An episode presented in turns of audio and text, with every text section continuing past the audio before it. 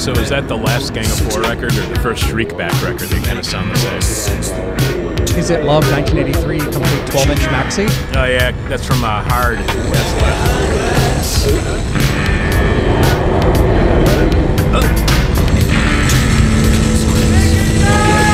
You're welcome, Neil.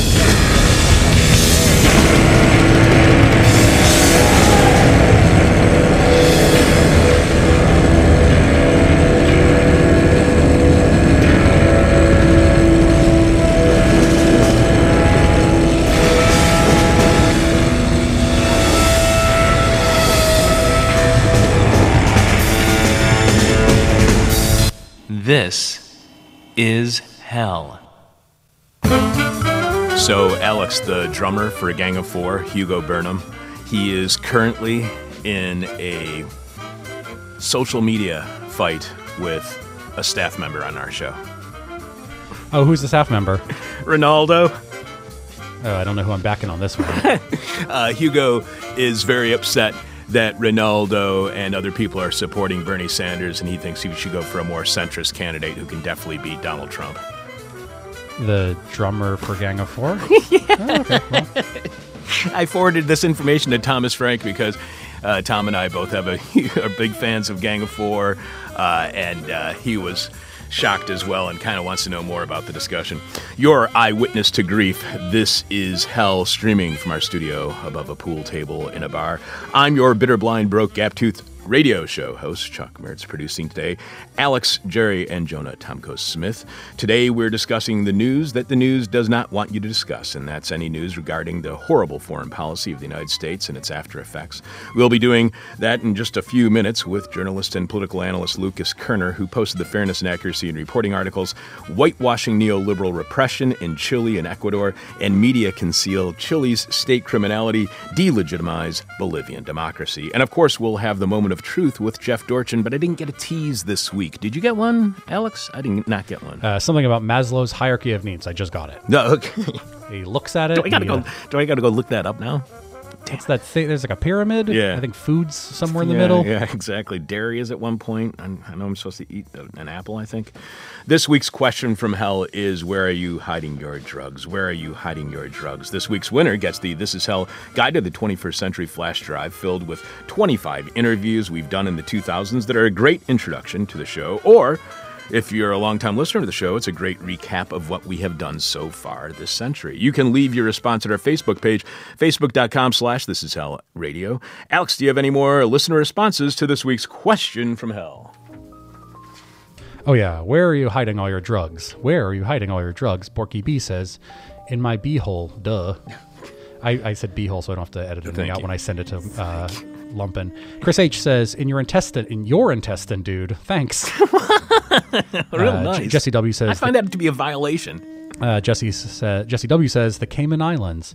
Braden S says, "In my hot sauce, they make stir fries taste really great." And then sent us a link to uh, a 9news.com AU article uh, headlined: "Police find 300 million dollars of the drug ice in ch- hot chili sauce bottles." What? 300 million dollars. Uh, what? Nick P says in the deep state, and Lisa, and Lisa C says in a hollowed out copy of the Mueller report. Nick P. the deep state. That's really good. Uh, so I like that one, uh, Nick. Uh, the deep state is great. Of the uh, other answers submitted up to this point, I really like Jay saying in the New York State Trooper evidence locker, Garrett replying in Chuck's studio, Benjamin's response of Joe Biden's Medicare for All plan, Greg's claim that Mel the cat hides them from me. Have you seen them? And Nathan's answer, I can't remember. Oh, and Eric saying he hides them in his bloodstream. We've had some really great responses so far this week to the question from hell. You can. Uh, still leave your answer to this week's question from hell at our Facebook page, facebook.com slash this is hell radio. Keep listening throughout today's show to see if you've won the This Is Hell Guide to the 21st Century Flash Drive. And if you don't win, you can always buy it at our store at thisishell.com when you click on the word support. So far this week, we lost all power to my studio microphone, so we had to reschedule former CIA case officer Jeffrey Sterling, author of Unwanted Spy, The Persecution of an American whistleblower. Uh, Jeffrey will now be on next Friday, nine days from now, Friday, November 22nd, during a one hour This Is Hell beginning at 10 a.m. Chicago time. That means next week's live streaming schedule will be Tuesday for two hours beginning at 2 p.m., then Wednesday and Friday ne- next week for one hour at 10 a.m. Once there, and our engineer got everything fixed, we were able to do Tuesday's two hour live stream, which ended up being closer to two and a half hours. We first talked to Liza Featherstone about her article at the New Republic, Moving Beyond Misogyny Why Do They Hate Us? Then we just barely touched on her story at Jacobin when the ruling class feared communism. At one point, Liza said something like, outrage drives the internet, that without outrage, there would be no social media, which is a shame because, again, as Liza argued, outrage is a dead end politically. The goal is to show offense in hopes of somehow shaming someone into better behavior, if not correcting and apologizing for their outrageous act. Problem is, those who do the offending are often on the right, and the right views taking offense at anything as a sign of weakness. That's why the right offends and provokes the left to reveal what they see as a weakness on the left. When the left reacts with outrage, not only doesn't it correct behavior through shaming, it also leaves the person who is outraged with nothing but outrage. No political agency, no real challenge to the structural issues that have institutionalized whatever issue the offender attacked which is enough to make you outraged, and you're back in the same cycle that suits the right just fine. Following that outrageous talk about misogyny, outrage, and how the end of the Cold War has meant the rolling back of civil rights in the United States, we spoke with someone we've wanted on the show forever. Political theorist Wendy Brown, who is author of In the Ruins of Neoliberalism The Rise of Anti Democratic Politics in the West. Near as I can figure, Wendy thinks we get neoliberalism wrong when we believe that people like Milton Friedman and the Chicago Boys foresaw what the neoliberalism they were advocating would become, and that is a conglomerating of wealth and power in the hands of a few and a rise of neo fascism. As Wendy said of Reagan and Thatcher, they didn't think it through, but creepily, what they wanted was pretty disturbing on its own. The whole goal was to replace democracy with something else, and the something else they wanted to replace democracy with was the logic of markets bolstered by what they believed was traditional morality. They believed that once markets were no longer under the thumb of oppressive governance, it would be allowed to flourish, even democratized, so everyone could benefit from capitalism's largesse as all boats rise. But when traditional morality uh, has supported a system that is racist, sexist, patriarchal, all of the worst aspects of culture and society in the United States, aspects that are dominated by white men.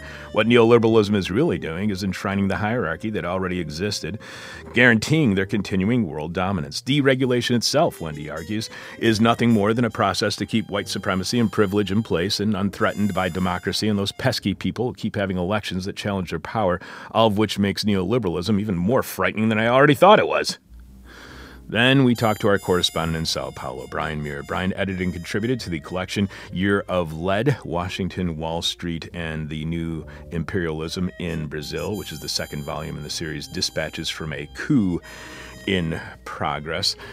Brian is co editor of Brasil Wire and Brazil correspondent for Telesur English's news program From the South, which are a couple of places where you can actually get real news on what is happening in Brazil. You may not know it if you watch the nightly news or CNN or MSNBC or Fox News, but Brazil's former president Luiz Inácio Lula da Silva, also known simply as Lula, was released from prison after the Brazilian Supreme Court ruled that he could no longer be detained because his trial was not a fair trial. Lula was out, oust, uh, Lula was ousted in what Brian and many others, including myself, consider a coup through a overhyped corruption trial that weaponized Brazil's justice system to oust the leftist leader. I almost said Lula was outed instead of ousted. Uh, bad typo there. Even Pope Francis has condemned U.S. actions in Brazil, calling them that, calling them what everyone in the world calls the process, lawfare, but not here in the states, as our free press, which has been captured by corporations, has censored the very concept of lawfare from all of our news. Worse yet, Brian pointed out how the Western media, in particular the New York Times, is working hard to get the narrative out that Lula could go back to jail any minute now, which Brian argues is simply not the case. The Times also tries to equate Lula with far right President Jair Bolsonaro, creating a false equivalency between a very popular political leader who is challenging U.S. power in Brazil to a very unpopular leader whose popularity continues to slide after Lula's arrest, an unpopular leader who has opened up the Amazon for business and destructive fires, a leader who has allowed a massive oil spill to happen and is now working hard to cover up its cause and source, an oil spill that is not being reported anywhere here in the United States, an unpopular leader whose presidency so far has provoked violence by his supporters against the political opposition that at times has turned deadly. He's even been linked to the death of a member of the Workers' Party, an assassination that happened last year, just this week, and it didn't make the news here in the States. If you missed yesterday's show, we have posted the entire show at thisishell.com and it is available right now. All of it, which brings us to our next guest, live from land stolen from the natives. This is hell. Overthrowing democratically elected governments in South America is something the U.S. does regularly and has for quite some time. Not that you would know it if you watched, read, or listened to the vast majority of mainstream corporate establishment media outlets. Here to help us get up to date on all the coups currently perpetuated by the United States in South America, journalist and political analyst Lucas Koerner posted the fairness and accuracy in reporting articles whitewashing neoliberal repression in Chile and Ecuador, and media concealed Chile state criminality delegitimize Bolivian democracy. Live from Caracas, Lucas Koerner. Lucas, how are you, sir? Great to be back, Chuck. It's always always great to have you on the show. This is Lucas's, I think it's his sixth appearance on This Is Hell, including joining us first in our studio back up at uh, Northwestern University in August of 2017. Lucas was on here in June when we discussed another article that was filled with information that you're not going to get here in the U.S. And that article was called "There's Far More Diversity in Venezuela's Muzzled Media Than in U.S. Corporate Press."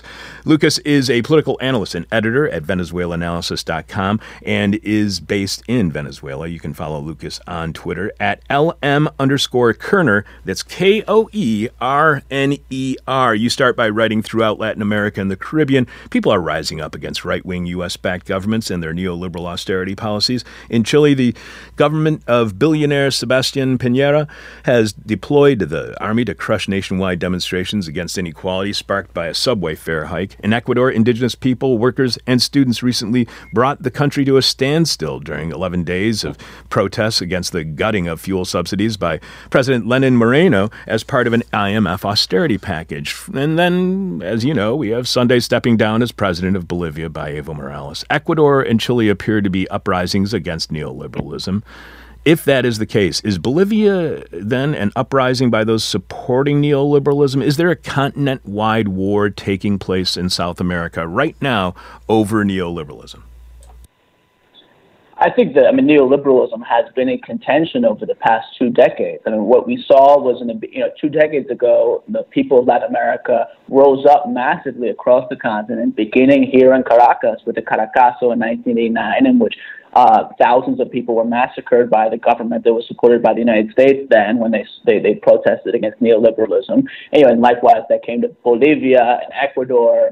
Governments were toppled. Leftist leaders came to power. Argentina, and now, right now, it seems like we're seeing a second round of the you know the, the largest social mobilizations that we've seen since that period in the late 90s, early 2000s, where you know, the people of Chile are you know, really contesting the, the Pinochet model, the, the neoliberal model. This is the birthplace of neoliberalism, as you recently covered.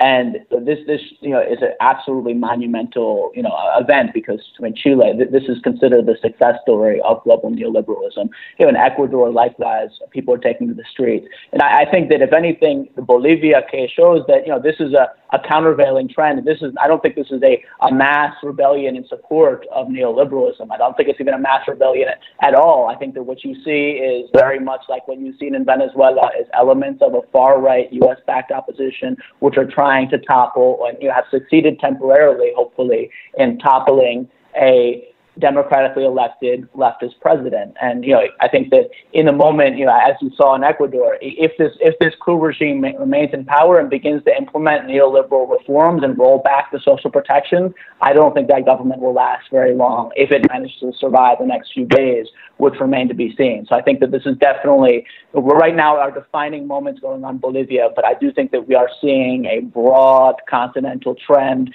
you know, perhaps to move the continent back towards a progressive progressive uh, government. So it remains to be seen, and you know, things are ex- extremely volatile uh, as, as we're seeing now in Bolivia. you don't see, for instance, you don't see the uprising against Evo Morales as a mass uprising. Why don't you see that as a mass uprising? Because that is the way it's being depicted here in the United States. That all the uprisings against governments that the United States does not support, they are all mass uprisings. They're certainly not just by a small clique of people on the far right. Again, I think in manufacturing consent, Chomsky identifies worthy and unworthy victims. You know, and, and in this case, we can talk about worthy and unworthy uprisings. And the uprisings in, in Haiti and Ecuador and Chile are clearly unworthy and are not covered. And when they are covered, they're depicted as uh, riots, as uh, looting, as violence, violent unrest, etc uh, you know, the Reader Reuters had a very revealing headline a few days ago. Uh, Chile's Piñera acknowledges abuses and handling of riots, or Chile's month of unrest starting to infect Latin America's peers. I mean, it's very uh, from Bloomberg. It's very naked. But in the case of Bolivia, this was depicted as righteous anger, as you know, the, the majority of the population opposing a, an authoritarian, you know, which is a label, an epithet that is never used to describe Piñera, who you know has mobile, who mobilized the army to the streets, who you know has left you know 200 people blind in one eye, you know, as a result of this criminal use of force, you know, engaging in you know thing in uh, methods that haven't been seen since the dirty wars of the 1970s and 80s. Yet he is not authoritarian. There are no New York Times headline, uh, op-eds or any major newspaper calling for his resignation. You know, uh, Lenin Moreno continues to be the darling of the Western press, you know, despite the numerous people that were killed and the repression there. But in Bolivia, you have a, a president, who, this is, you know, a detail that is regularly omitted, who won re-election with uh, you know, a margin of 10 percentage points, so of 47% of the vote. So I mean, this is we're talking about Venezuela, where you know you actually have seen much larger protests of the government against the government, and in many cases have been motivated by uh, you know other factors like that socioeconomic crisis, and you know there are legitimate grievances there that are you know certainly being channeled by a right wing pro U.S. opposition. But in Bolivia, it's very clear that you know, while there definitely is discontent for a lot of reasons, and you know, obviously the government has made mistakes, but now is not the time to really get into that. The what's clear that's going on here is that a major, a, a, nearly half the country supported. Uh, uh, voted to reelect this president, and you know who has you know ran the country extremely successfully, cut, cutting poverty by over forty percent, extreme poverty by sixty percent. So I, I don't think that we can see this as a some kind of rebellion to overturn these massive social advances that have benefited the vast majority of people. I think it definitely is a coup effort, which you know it, you do have significant participation. Otherwise, it would not have been possible. But the key element that you know is coming out of the reporting was the mutiny of the police in different areas, beginning in Cochabamba and in other cities, and the you know the armed forces turning their backs on the government, which has not happened in Venezuela. And you know uh, it's been exposed that leaders of the Bolivian military were being trained in the United States. Why that continued to happen under Evo, I have no idea, but uh, you know, that, that is, there is a U.S. connection here. So I think that you know, there definitely is a popular dimension to this. That's undeniable, but to present this as a mass rebellion against you know, Evo Morales, you know, is completely ridiculous given that he won 47% of the vote, and you know, probably even a larger section of the country would uh, opposes this coup beyond just his supporters. You write one might expect these popular rebellions to receive unreservedly sympathetic coverage from international media that claim to be on the side of democracy and the common people. On the contrary, corporate journalists frequently describe these uprisings as dangerous alterations of law and order laden with violence, chaos, and unrest. Here in the States, Bernie Sanders called what has happened in Bolivia a coup. Yet that did not make any mention on any nightly news program. I didn't see it in the New York Times coverage of Bolivia. The Times only mentioned the word coup once, and that was in a quote denying it was a coup by a supporter of the coup. What does it tell you about the U.S. media when it is so obsessed with anything about the 2020 presidential campaign, but ignores a leading candidate calling what took place in Bolivia a coup? I mean, clearly, you have the you know this this this is the the orthodoxy of the U.S. foreign policy establishment, you know, which is you know of U.S. imperialism that you can that these kinds of regime change operations are completely legitimate because the enemies have been you know basically demonized over the course of you know decades or years and years, and presented as authoritarian as dictatorships. The media is crucial in this. The media is the ideological heavy artillery that you know is battering down day after day these progressive governments. And you know, and, and you know, the, the reality is that the left in the global north has not done enough, unfortunately, to stand up to this media narrative to try to counter it and to try to try to create space. And you know, it's admirable that Sanders made that comment, but I think he should have taken a much clearer stance and said that it doesn't it doesn't appear to be a coup, it is a coup, as you know, at least uh, AOC did. But so I think that you clearly, you know, the media is, is playing this role in you know whitewashing you know these regime change efforts you know no matter where they are and I mean it's, it's pretty obvious that no mainstream media have uh, come out to unequivocally identify this as a coup, you know, ha- as they have done in uh, other other situations. You know, when it comes to uh, U.S. Uh, regimes that are being U.S. Uh, client regimes that are facing uh, threats from the military or elsewhere. And you know, their favorite technique in, in doing this is to, to, try to get around it is where they'll, they'll, they'll instead of actually, uh, you know, sometimes they won't even mention the word coup, but in other cases they'll attribute it to the opposition denying it or to Evo Morales claiming that there's a coup. Evo Morales claims there's a coup, and you know therefore, eh, but Evo Morales has been so demonized by in the majority of the article, referring to him as authoritarian or detailing you know uh, unnamed critics uh, criticizing his uh, practices. And you know, it's the same thing with uh, you know that automatically coming from his mouth, it's immediately delegitimized. It's the same thing with sanctions in Venezuela, as you know, Fair documented, that they're never mentioned, they're only mentioned as an accusation from Nicolas Maduro, who has been ceaselessly satanized. There's a, an indigenous component when it comes to Evo Morales and what's taking place in Bolivia, and that seems to be the case in Ecuador as well. Uh, Evo Morales was the first Bolivian uh, president to be elected who was indigenous, and I believe the first South American leader who was indigenous who was elected president of the country. I might be wrong about that. Uh, but uh, so, how, how much of a racial component that is anti indigenous are the are is boiled into these coups? How much is there a racial component? As much is there as much a racial component as there is a neoliberal component? I think I think that the both both come together in the person of Luis Fernando Camacho, who is the leader of the Santa Cruz Civic Committee. Santa Cruz is there's an uh, there's called the Bolivian Half Moon. It's a series of eastern provinces, the eastern lowlands, where Bolivia's white, uh, mestizo settler elite lives, where most of the gas reserves are. And you know, this is an elite that, that sought with U.S. support to secede in 2008, you know, in an effort to undermine the government, you know, with the U.S. ambassador actively supporting this. And you know, they have, you know, there's been uh, assassination attempts that have been um, uh, coming from that area. But uh, Camacho, he first of all is a, a mogul. He's a, he is a you know own, owns numerous companies.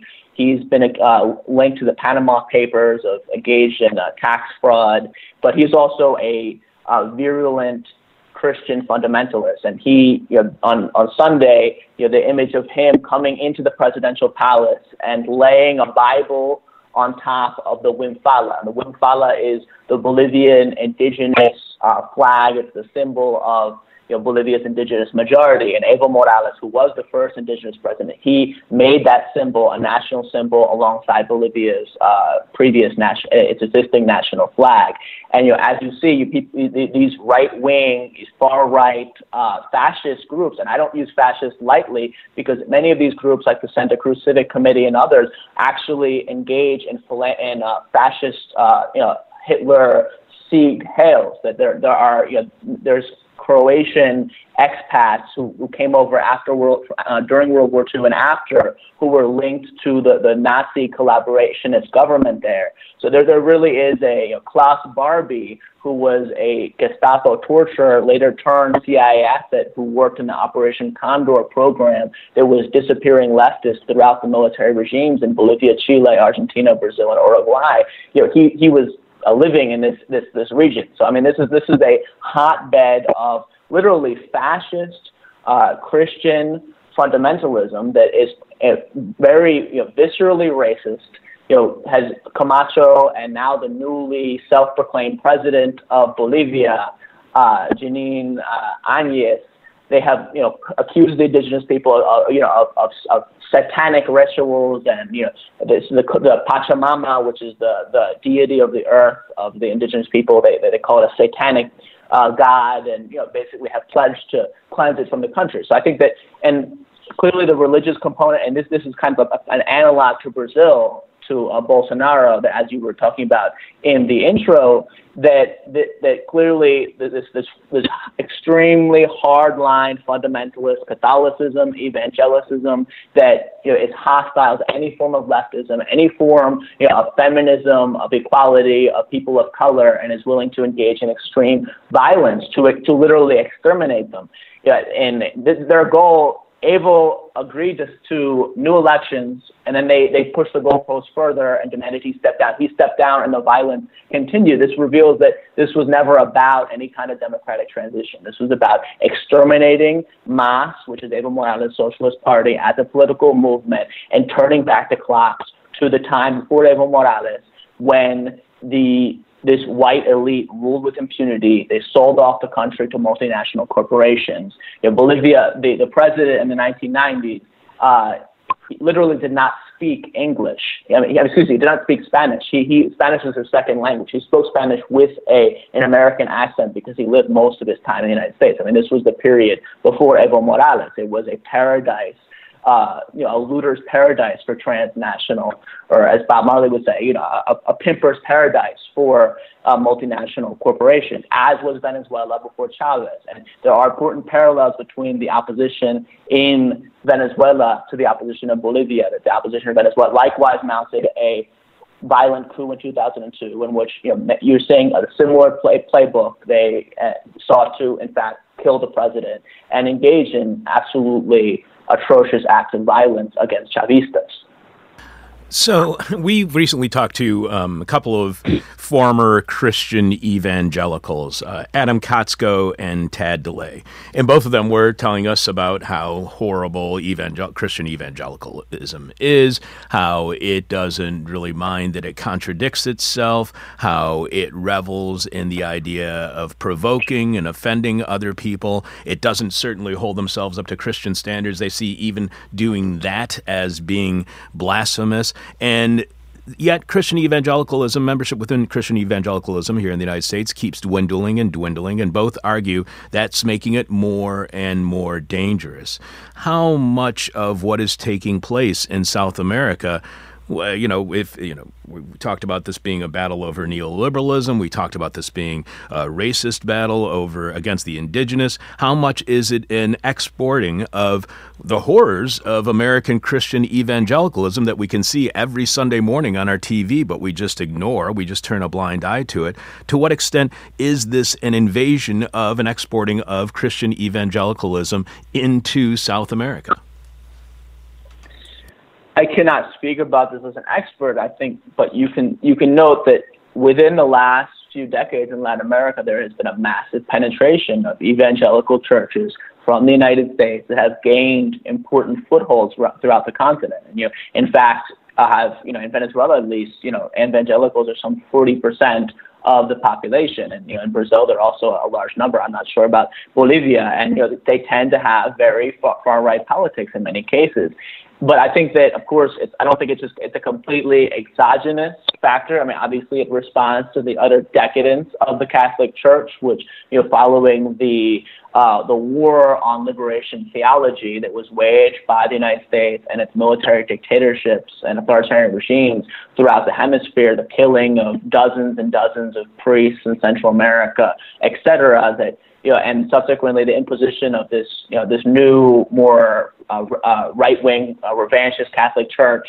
in which we're seeing its, its utter moral bankruptcy with the, this, uh, this unending scandals of pedophilia, that that opened the way for evangelicism. Of course, it hasn't, you know, it's important to note that at least in Brazil and in Venezuela, in the beginning, in the early years of both of those progressive governments, the evangelicals actually were a partner in the coalition. So I think that it's, it's definitely more complex, and there, there are, I think that you have to understand evangel- evangelicism kind of responding to just the utter uh, you know, devastation, social devastation of neoliberalism, where the, the privatization of, of services, basically the destruction of the commons, of where the only way to engage with other human beings is through uh, modes of consumption, through uh, purchasing uh, commodities etc. where, you know, in Chile is clearly the, you know, the, the, the paradigm of this transformation, the paragon of this transformation. And that, you know, as a result, organizations like the Evangelical Church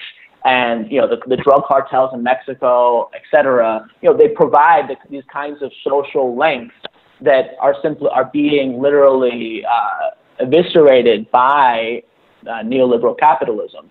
And you know, as such, you know, but these are the same. You know, not only that, but before you know, there was a crushing of the workers' movement and of left-wing parties, which paved the way for this. So I think that you know, the only the only and in Bolivia, this is exactly why these evangelicals are going after the the movement towards socialism party and the indigenous organizations, the unions, et cetera, because they do provide you know strong, you know, dense ties uh, social links between working class people and provide an alternative, uh, alternative worldview, an alternative mode of organization that you know challenges that that is you know p- perhaps it looks towards a emancipatory alternative, and that's why right now they're attempt they are rounding up leftists in Bolivia and you know and, and killing them. So I mean this is it's very evident.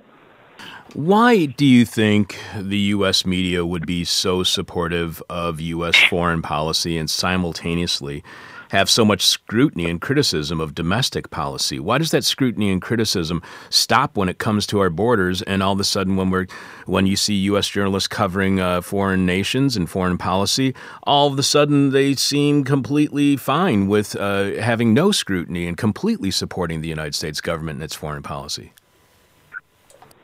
Well, I think that if you look at the U.S. Domestic coverage, I think that you know it, it, there's a lot of evidence to show that you know there has been very little scrutiny in, in terms of uh, what is going on in the United States. The you know eh, you know given the the war against whistleblowers, the, the, the surveillance state, et cetera, you know, the, the fact that, you know, no journalists are actually really looking to, to stick their neck out for Julian Assange or, you know, for this matter, Max Blumenthal, who was recently uh, detained for two days on completely false, uh, libelous uh, assault charges, and no journalist uh, spoke out against this. I mean, this would happen to a Associated Press reporter or any other uh, Jorge Ramos, for that matter. You know, this would be a, an international scandal. So I think that you know, in the United States, like internationally, you know, there is an alignment between corporate journalists and the U.S. establishment consensus. And obviously, there's a lot of been written about this in terms of manufacturing consent by Chomsky and other works that seek to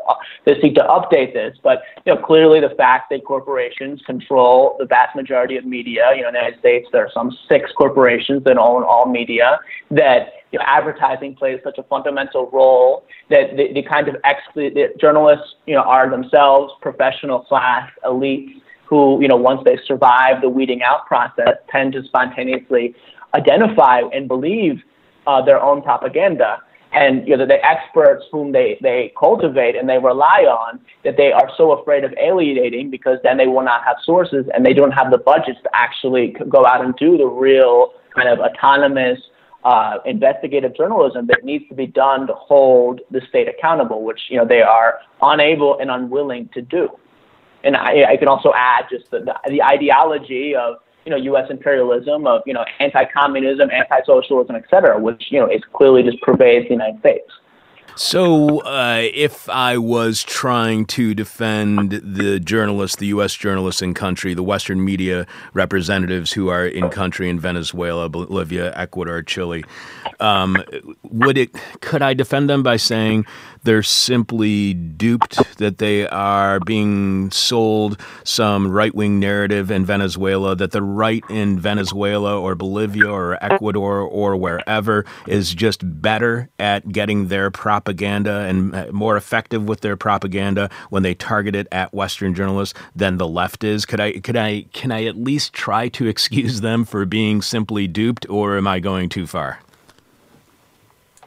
I, I think that in in some case, I, I, I do think that in some cases they believe their own propaganda, but I think you have to understand that the, the social milieu in which they're living, which Western correspondents inhabit in places like uh, Rio de Janeiro or La Paz or Caracas is they inevitably, particularly in Venezuela, given the insecurity, et cetera, they end up in these extremely privileged upper middle class bastions, these green zones where the only people they interact with are other professional class elites who are militantly anti-Chavista, and that given that many cases they don't even speak Spanish and they're unwilling to go out side of these bastions, they don't want to write anything that will alienate these people. So I think that you know, I, I don't I don't think that we can just write them off saying that they're completely duped. I think these people are that, that all the information is out there. If they wanted to go after and go out and get it, they could. You know, as I exposed uh, Ernesto Londoño in, in the case of uh, tweeting about the, the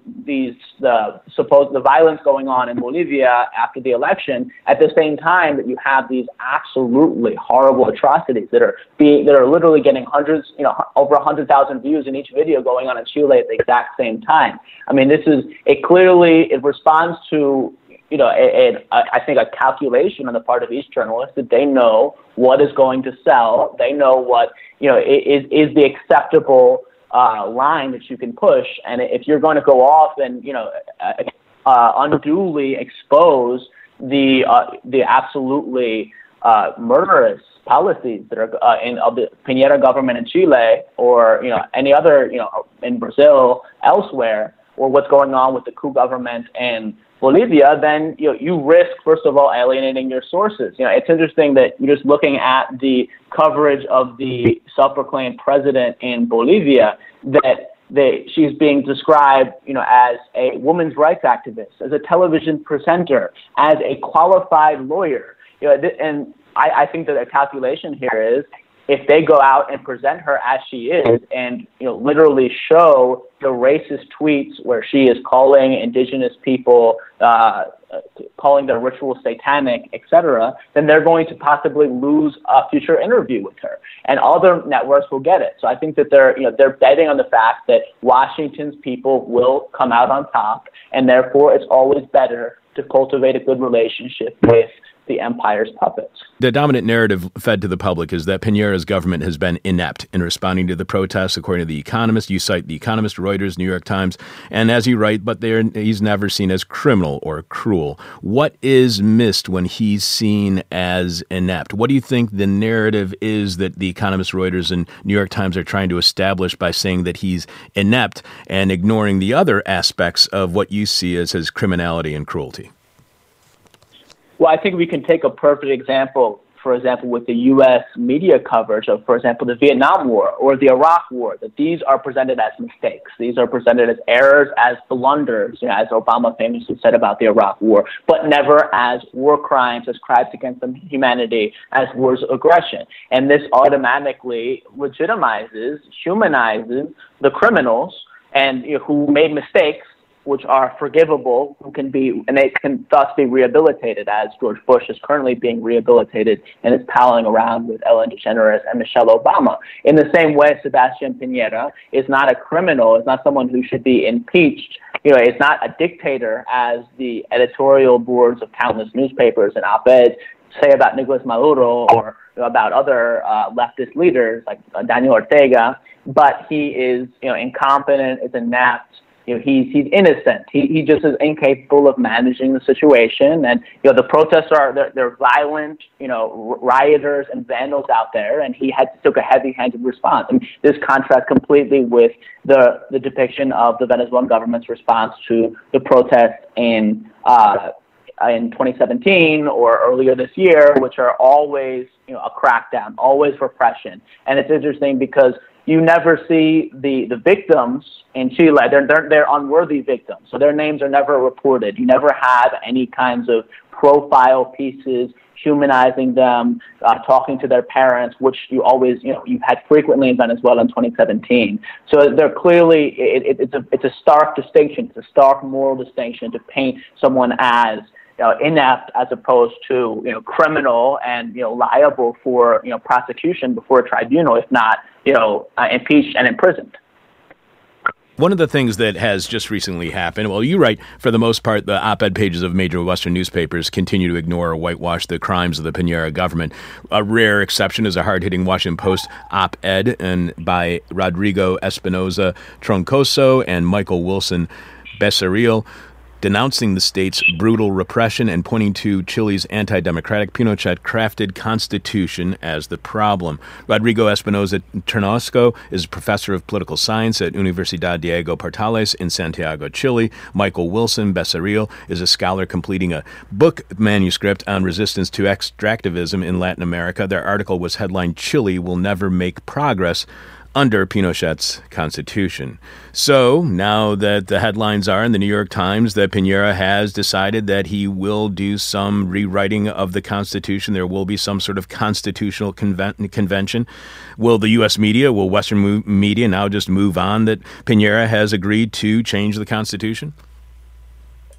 I think the media cycle has already moved on. That Chile has, you know, even though you, you saw two days of extremely militant, you know, mass general strike on uh, Monday and Tuesday that literally brought the country to a halt. The media is too focused on Bolivia, and you know, of course, this is the structure of our 24-hour news cycle that you know can never deal with multiple stories, and that you know instantly you turn the page to something new. So I think yeah, the the page has already been turned on Chile. This is no longer considered a real you know hot story, and you know as a result you know, it's it's simply not going to be covered. You know, Piñera is not going to be scrutinized. His his brutal response is not going to be covered. And it's important to recognize that it's not just the media here. It's also the Organization of American States, which is you know the U.S.'s you know imperial enforcer. You know that legitimates coups in, in the region, while uh, at the same time justifying uh, fraudulent elections in U.S. client states. So the Organization of American States, you know, uh, in in Bolivia, they first of all, Evo allowed them to observe, which was probably an incredible error. But they pr- produced a report on uh, uh, their their spokesperson said on October 21st that there had been serious uh, irregularities in the vote, uh, manipulations, and that you know therefore it, it, should be investigated. There was no evidence for this. There was no basis for this statement, and you know it, it was absolutely irresponsible, and it was clearly a very callous maneuver to delegitimize this election. So the, the Organization of American States has been instrumental. So have the international human rights organizations like uh, Human Rights Watch, Human Rights Human Rights Watch, excuse me, Ken Roth, you know, have they have been you know tweeting nonstop, accusing uh, Mas supporters in Bolivia of engaging in violence of, of the government, engaging in uh, the, the Morales government before it was overthrown, engaging in a crackdown, yet they have been silent on Chile, Amnesty International. So, so it's not just the media, but you also have these other uh, kind of uh, political and uh, ideological tools of U.S. imperialism to uh, you know, present worthy victims in one case and unworthy victims in another case, which is clearly the people of Chile who are being brutalized by the regime there. You write, notwithstanding the OAS's blatant bias, Evo Morales has authorized the OAS to carry out an audit of the election results, which the opposition has revealingly opted to boycott. Is that audit currently moving forward? No, the audit was complete. In fact, the opposition boycotted the audit because they refused. They wanted to be able to control it. They didn't want it to be in the hands of the government and the OAS.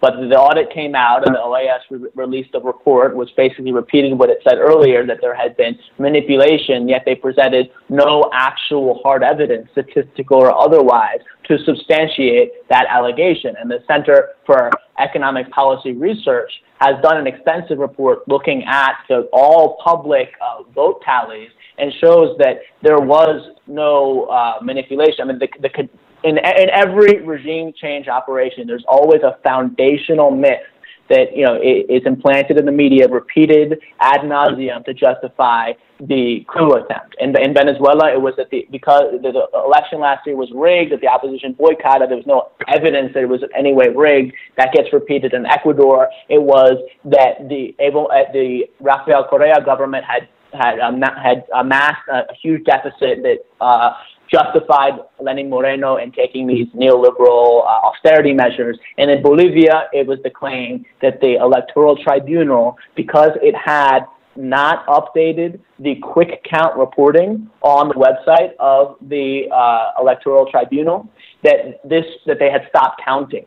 And this is it's a key difference that just because it's not being updated on you know the publicly for the for you to watch live doesn't mean that the counting has stopped. And the international media has repeatedly, just recently with CNN on their "What You Need to Know About Bolivia," they they they spread this falsehood. And in fact, you know, what you have in Bolivia, which no corporate journalists are were willing to admit, even though it's it's a fact for anyone who knows Bolivia, that the rural areas tend to be overwhelmingly pro Mas, pro Morales and they it all the votes take longer to come in. And as the CEPR showed, the, the, the margin of of uh, support for Morales in these later coming votes was was huge. You know, in, in Cochabamba alone, it was some 50 something percent to 30, where before Camacho, I mean, excuse me, not Camacho, um, Carlos Mesa, the candidate, had a, a significant lead. So it, it, was. This is a completely explainable. That there's there's no it, statistically analyzing it, it's completely reasonable and explainable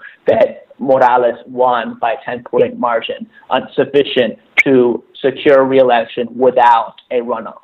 And this is a fact that is systemat- systematically concealed by the corporate media.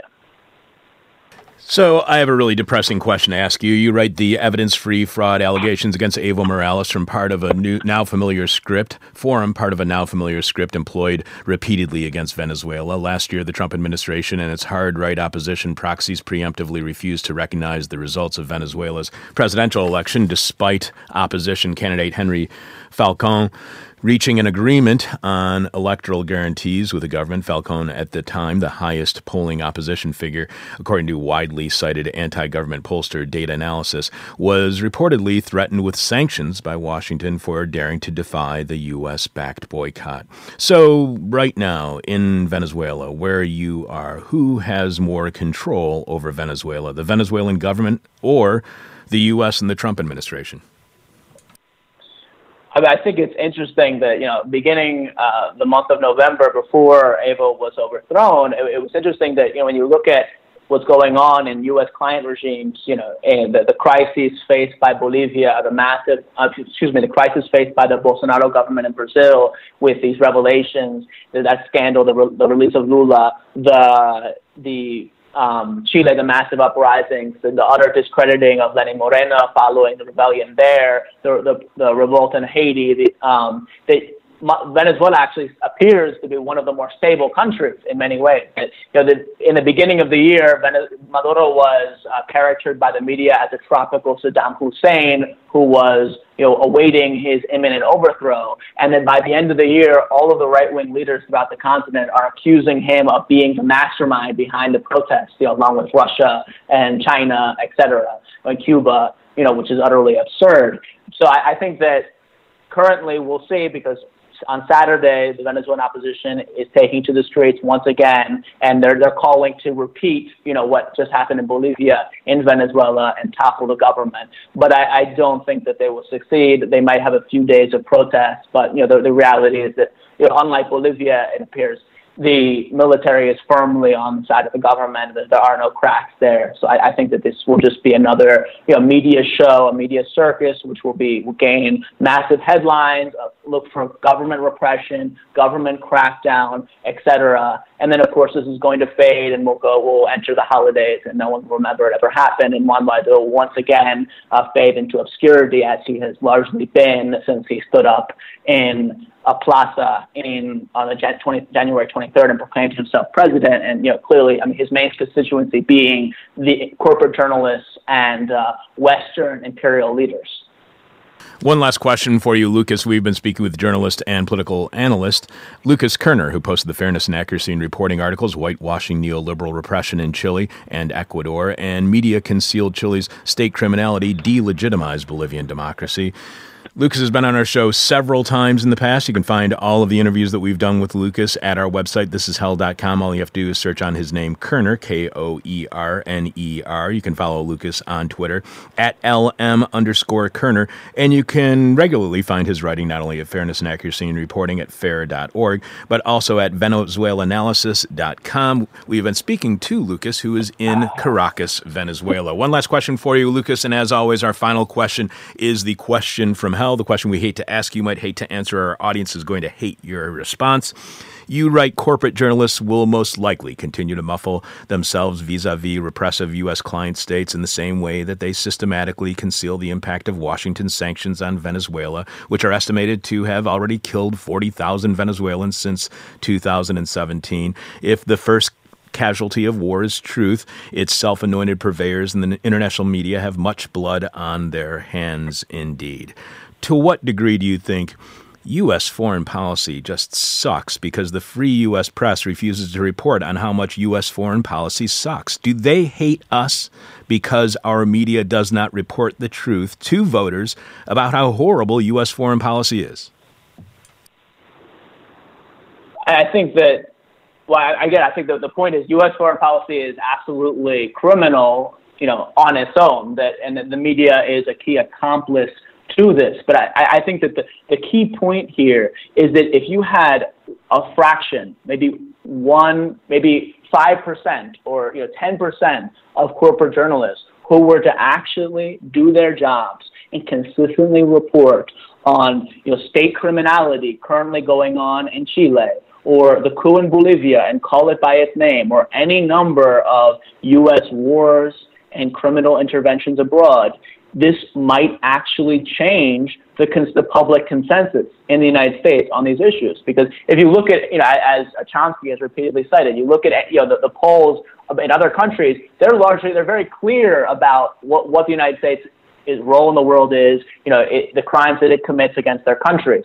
But in the United States, you know, it's, we have this, you know, permanent machine of propaganda, of manufacturing consent, and that, you know, if corporate journalists, you know, a small fraction of them, one in 10, you know, one in 20 did their jobs and reported on these issues consistently, you, you actually could change the conversation. And you mentioned Bernie Sanders, that these kind, if you actually had politicians like Bernie Sanders, you know, with that stature, like AOC, consistently speaking out against U.S. imperialism, we really could stop this imperial death machine. And this is what we have to keep fighting for. And I think that it's important that we are beginning to change the conversation. But you know, the, the fact is, we cannot expect the media, corporate journalists, to wake up and begin, begin to do that reporting. That's why we have to keep exposing them and building movements that are going to pressure people like Bernie Sanders, like AOC, like uh, Ilhan Omar to take a stand.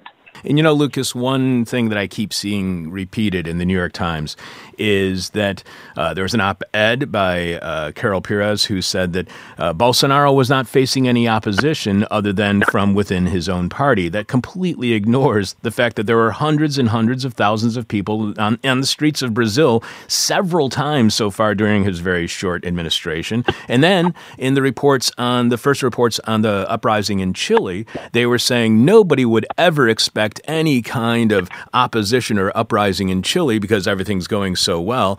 Uh, so nobody would ever expect this. totally ignoring the last several months and a few years of huge protests in Chile. It just amazes me that the New York Times has these reporters who s- clearly are purposely erasing the fact that protests were taking place against the Chilean government and the Brazilian government. And it just astounds me that that would be so, that, that they would erase those people from reality. I think that's that's important, and it's the same thing that MSNBC did with the teachers' strikes last year. That they completely uh, censored it almost entirely. And I think the, the function of corporate media is to blind us from actual people's rebellions, that people are really rising up and organizing around us, just that we can't see it. And, you know, this is why we have to build alternative media and, you know, recapture, reappropriate forms of social media so that we can see that we are not alone, that we do have comrades around the world, brothers and sisters who are fighting for, you know, for emancipation. And we should never forget that. Enjoy the rest of your day, Lucas and Caracas. I always really appreciate you you being on our show. Again, I think this is like your seventh time on the show, sixth, seventh. I don't know. I lost I've lost count, but you know I'm going to be bugging you in the near future to have you back on, and bugging you so you can help us uh, maybe line up some other guests for uh, covering South American issues because you've been doing such a great job for us. Thanks so much for being on the show, and we'll talk to you soon. No problem, Chuck. Always a pleasure. All right. Have a good one. Take care. Noam Chomsky called This Is Hell Sanity in Talk Radio. So clearly and sadly, Noam's gone insane. Coming up, we'll have the moment of truth with Jeff Dorchen. This week's question from hell is Where are you hiding your drugs? Where are you hiding your jug, drugs or jugs? I'm going to hide my drugs. This week's winner gets the This Is Hell Guide to the 21st Century flash drive filled with 25 interviews we've done in the 2000s that are a great introduction to the show or recap for those who have been listening this whole time. Leave your response right now at our Facebook page, facebook.com slash this is hell radio. Alex, I know you have more answers from the listeners for this week's question from hell. This week's question from hell is where are you hiding all your drugs? Victor H says in the au pair I brought over from Slovenia. it's an amazing what you can do to an au pair. Really teaches them our culture when you use them as a drug mule. Jeremy T says, in the form of socially and culturally acceptable mind altering substances so that their usage does not result in character assassination attempts, and I can pretend that I'm better than those damn hippies. Where are you hiding your drugs? Aaron D says, in the in my sole USB C port allotted to me by the Apple Corporation. Chris C says behind a framed X-ray of my ass. Oh, I got to delete that. One. Chris, thanks. Uh, Andrew T says in my checkered past. Uh, that's very good, Andrew T. Uh, Jason B says, "Look, I told you before. You pay like everyone else." William C says, "In my head." Anja H says, "In the void in my soul that capitalist social relations have made." And Fergus Z says, behind the elephant in the room. Hey, I wonder whatever happened to Jim Schultz in Cochabamba, Bolivia. I should get in contact with him again. He used to be our correspondent in Bolivia back in the early 2000s and in the rise of Evo. So maybe I can find somebody to talk about Bolivia from Jim Schultz. Oh, I got Jeffy too. Oh, okay. Um, that's really in my checkered past is really great. That's a really good one. Uh, okay, so uh, Al, keep listening throughout today's show to see if you've won the This Is Hell Guide to the 21st Century flash drive. And if you don't, you can always find it in our store at thisishell.com when you click on the word support. Right before we started today's show, I got an email, and I'm wondering if this is from the same Andrew who said my checkered past. Right before we started today's show, I got an email about a monologue I did a couple weeks ago on Greta Thunberg, the Swedish teenager who scolded her elders at the UN Climate Action Summit. I wondered why they would invite Greta to berate them until I realized they would have never invited her if she was a real challenge to their power. Andrew writes to us at chuck at thisishell.com. I thought your monologue on Greta Thunberg was really, really bleak and right on the money. The day after listening, I saw this headline that really sums up how movements are co opted and demobilized. Andrew then links to an article at The Guardian by Emily Holden, headlined Greta Thunberg leaves U.S. with simple climate crisis message vote. Which is weird because I've watched that speech at the UN and I don't remember her ever saying anything about voting. Andrew adds that's why this is hell. Emily Holden does quote Greta saying, We must realize this is a crisis and we must do what we can now to spread awareness about this and to put pressure on the people in power. And especially the U.S. has an election coming up soon, and it's very important that for everyone who can vote, vote. So Holden went from one quote about voting to believing Greta's main message was voting. No. Her main message was stop contributing to climate change and start challenging those who are in power. Now, the fact that this was somehow been boiled down to voting, distracting even from the issue of climate change, is exactly why the UN Climate Action Summit apparently invited Greta. They knew her message would be co opted, would be watered down, and in the end, we'd all still have that image of the lone girl protesting by herself without a movement to support her as she stands lonely against climate change. No, the revolution will not be tel- televised, but you can hear it every week right here on This Is Hell. Alex, I know you have Hefe on the line. One, two, you know what to do. One more time. The moment of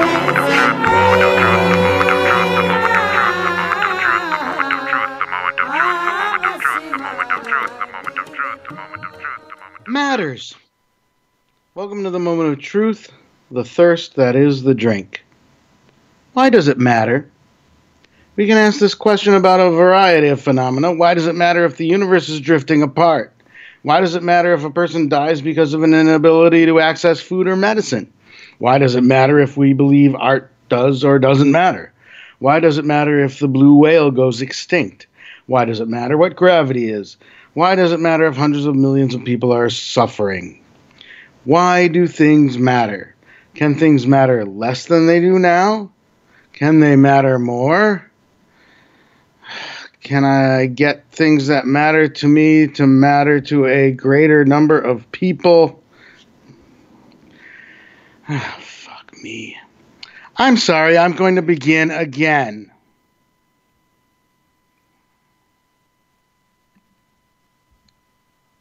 Matters. Welcome to the moment of truth, the thirst that is the drink. Why does it matter? We can ask this question about a variety of phenomena. Why does it matter if the universe is drifting apart? Why does it matter if a person dies because of an inability to access food or medicine? Why does it matter if we believe art does or doesn't matter? Why does it matter if the blue whale goes extinct? Why does it matter what gravity is? Why does it matter if hundreds of millions of people are suffering? Why do things matter? Can things matter less than they do now? Can they matter more? Can I get things that matter to me to matter to a greater number of people than currently? If I do, will that matter? Who matters? What matters? Who matters to whom? What matters to whom? Does mattering to another person matter? The moon looked very far away the night I began writing this, farther away than usual, lost way up in the clouds. Does it matter how far away the moon is? Did anyone else see the moon that way that night? Would it be enough if I were the only one seeing the moon that way that night and experiencing it the way I did or close to it? Abraham Maslow, the guy with the hierarchy of needs, put a high value on the self sufficient experience, the non striving action. I think because self actualization mattered so much to him, his reputation suffers among those who see in his thinking the spark of our isolating, anti collectivist self help industry. And they're not necessarily wrong, although it's advisable to remember the adaptability of capitalism to co opt nearly anything, especially something as ephemeral as psychology, and twist it into an engine of greed and profit. It's equally important to recognize that Maslow's contribution to humanist psychology arose from his humanism, his sense that other people's well being matters, and others' well being mattering is part of one's experience of oneself as being one's best self. We probably owe anything humane and kind in the practice of psychology today, as opposed to the merely schematic, product oriented, and technical, partially to him. Maslow stressed that the hierarchy of needs was not a necessarily a chronological hierarchy of development, nor was it to be interpreted as a hierarchy of people or their worth.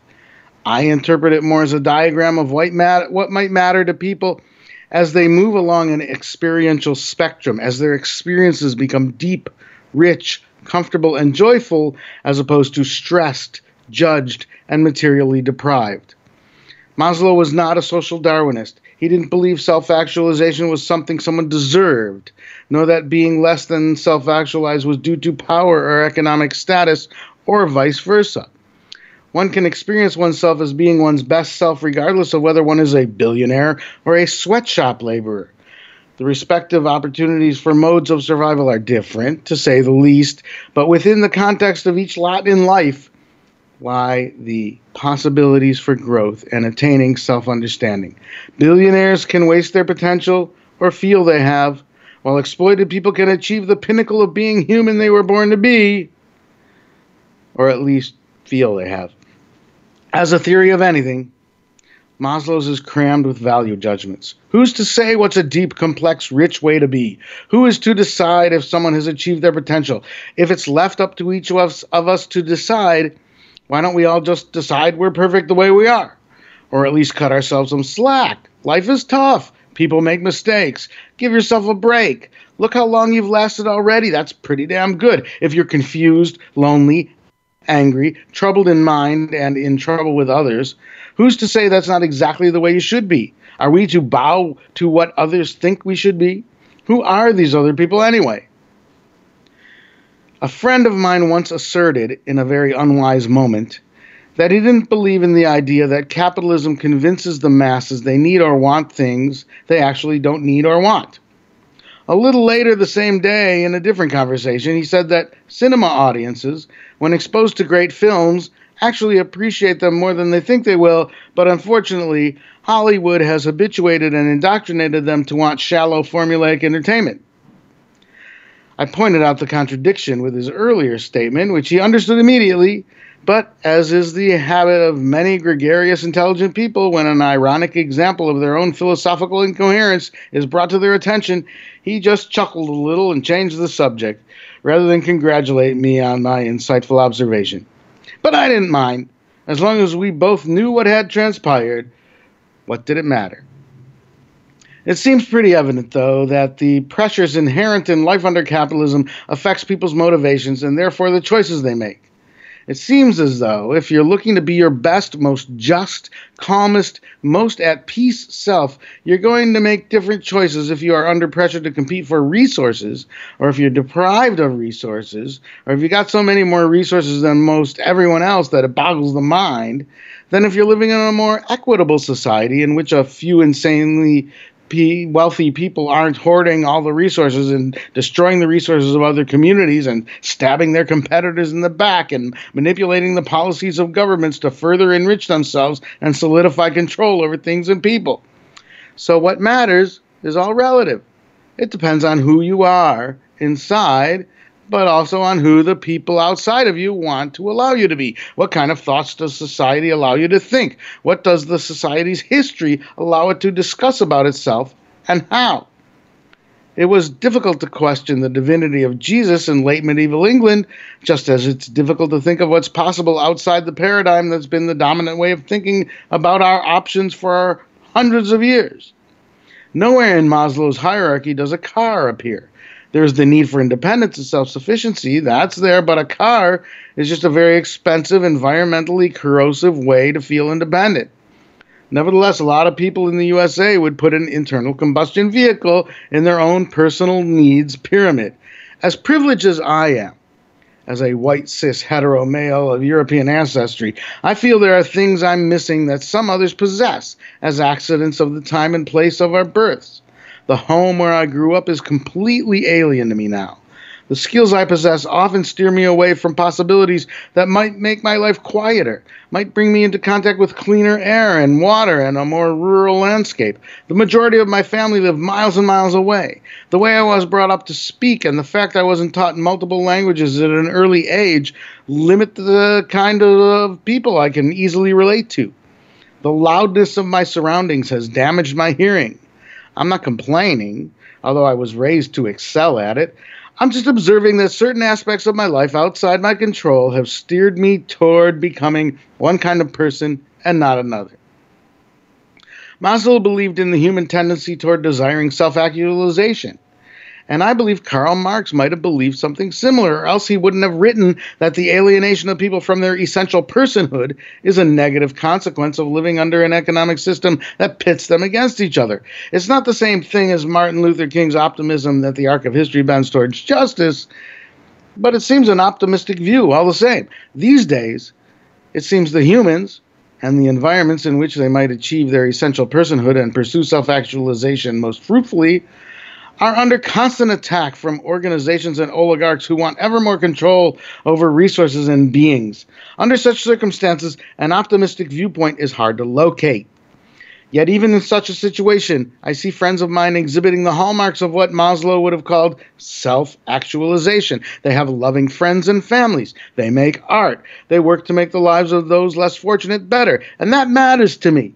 I want to know that even people I can relate to who feel at times quite helpless in the face of the authorities' current cruelty, even while they fortunately don't suffer the worst of it, even they can satisfy some of the most transcendent desires humans have ever felt.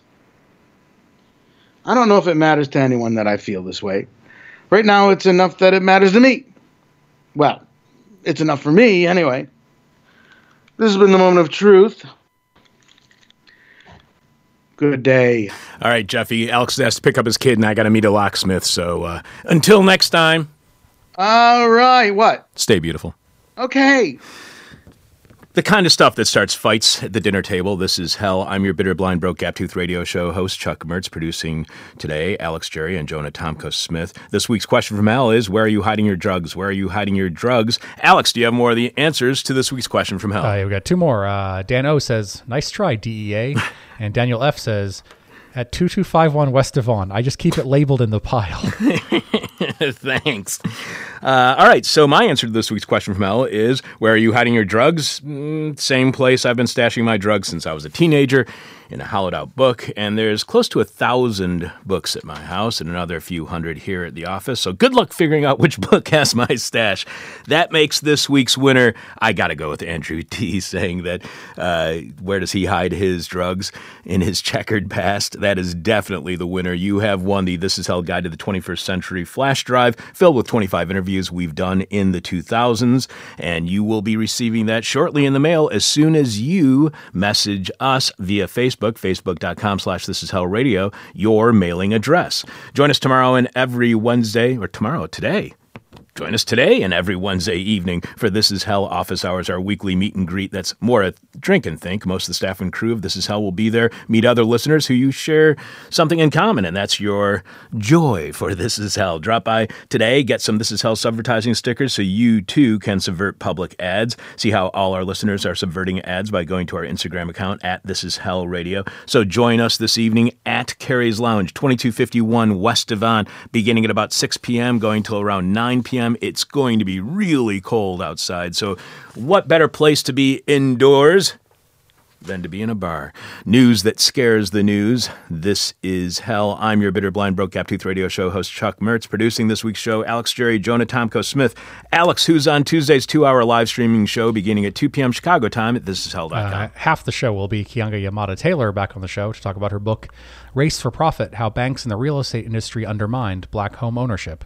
and uh, what about Wednesday at 10 a.m. Central, around a one hour show at Uh, I think we got Daniel Aldana Cohen. I'm still working on that uh, to talk about the big book that we're going to actually be doing a series on um, called A Planet to Win the Case for uh, the Green New Deal. And then on Friday at 10 a.m., we will be speaking with former CIA case officer turned whistleblower Jeffrey Sterling, who is author of Unwanted Spy The Persecution of an American Whistleblower. Uh, and any idea what we're doing for Patreon tomorrow at what time?